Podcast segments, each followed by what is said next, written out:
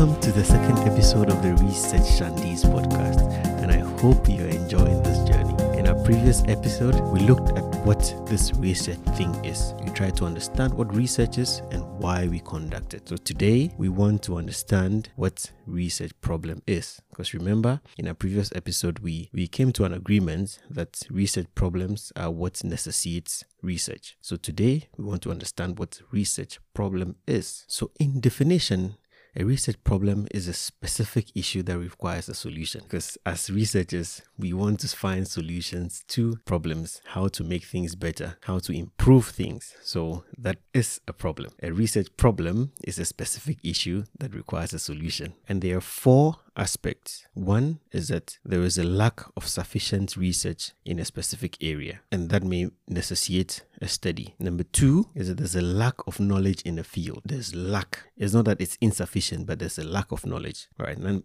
number three is limitations in previous studies. So when people conduct studies, there are certain limitations in those studies. So we can conduct further research to improve on these limitations. Number four is the practical problems that we see in our daily lives. So when you're part of a community, part of a workspace, you will observe certain problems, and those are practical problems. Or these are four angles from which we can look at what research problem is. So how do we uncover a research problem? Which we know is what necessitates a study, is the starting point of a study. Because most of us, when we're starting a study, we just sit down and conjure topics, right? And the more complex the topic sounds, the more convinced we are that it's a researchable topic. So we sit down and we use big words like to analyze the interpretation of the perspiration of the economy to ensure that there's development for economic growth and sustainability. Right?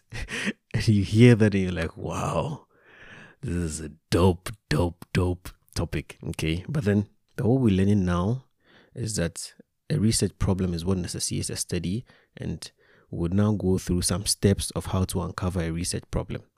So, step one so you'd have to identify a problem in a broad area of interest. The area has to be broad because you are you've or you've seen a specific problem, but the specific problem is definitely in a broad area of interest. So that's your step one.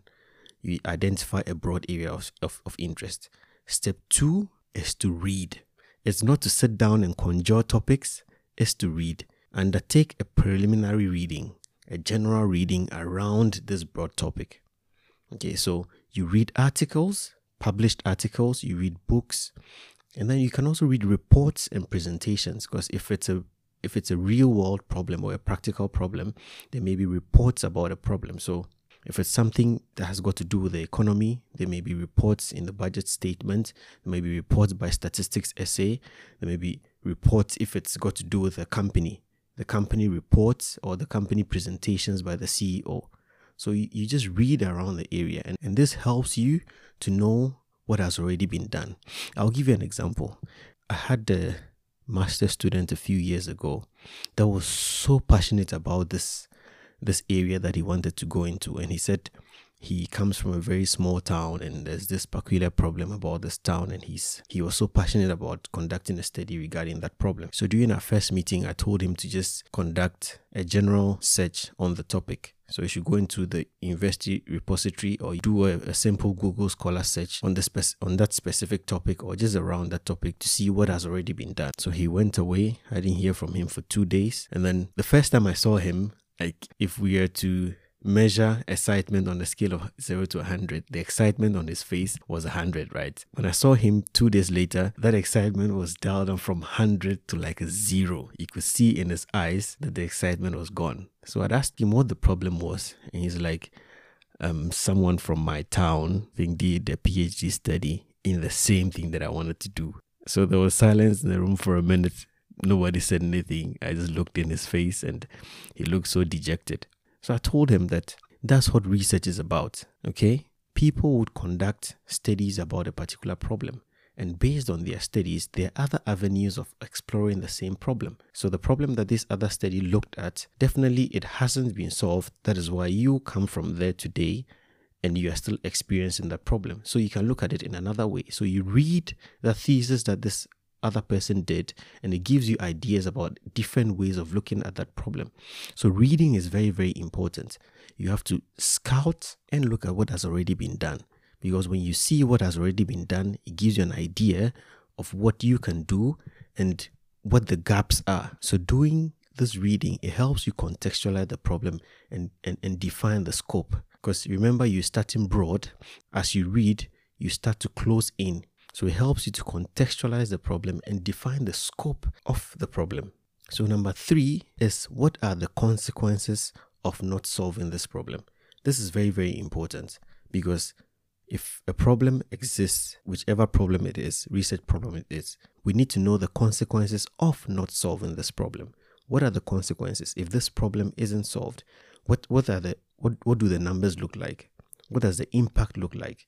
If this problem of youth unemployment is not solved, how does the economy look like? Which other country has gone from this level of not solving youth unemployment to that level because the problem wasn't solved? So that is what you look at.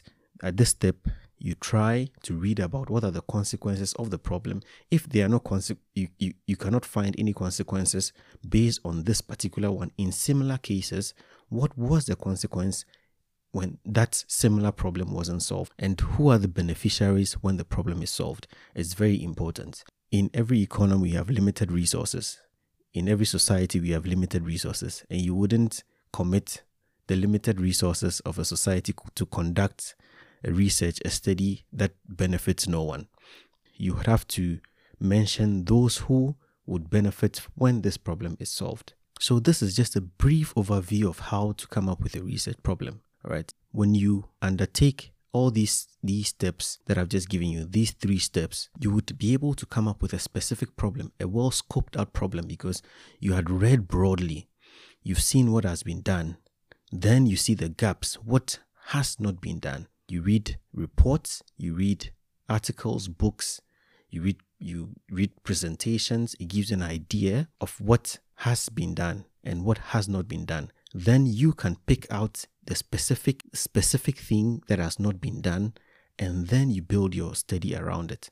So in writing your research problem, you start with a statement, a statement that is concise, statement that is straight to the point, a statement that has context a statement that is well scoped out in a specific context. Then you go on to describe the nature of the problem. What have others said about the problem? What are the consequences of the problem? And who are the beneficiaries when the problem is solved? And in this case, understand that when you write a research problem, you will revise, revise, revise because you would be working with your supervisor. You write a research problem, send it to your, your supervisor your supervisor reads it gives you feedback and then it helps you to improve your research problem because the research problem is the is the seed of your study i hope this brief explanation of what research problem is can help you along your research journey. So until we meet again take care and peace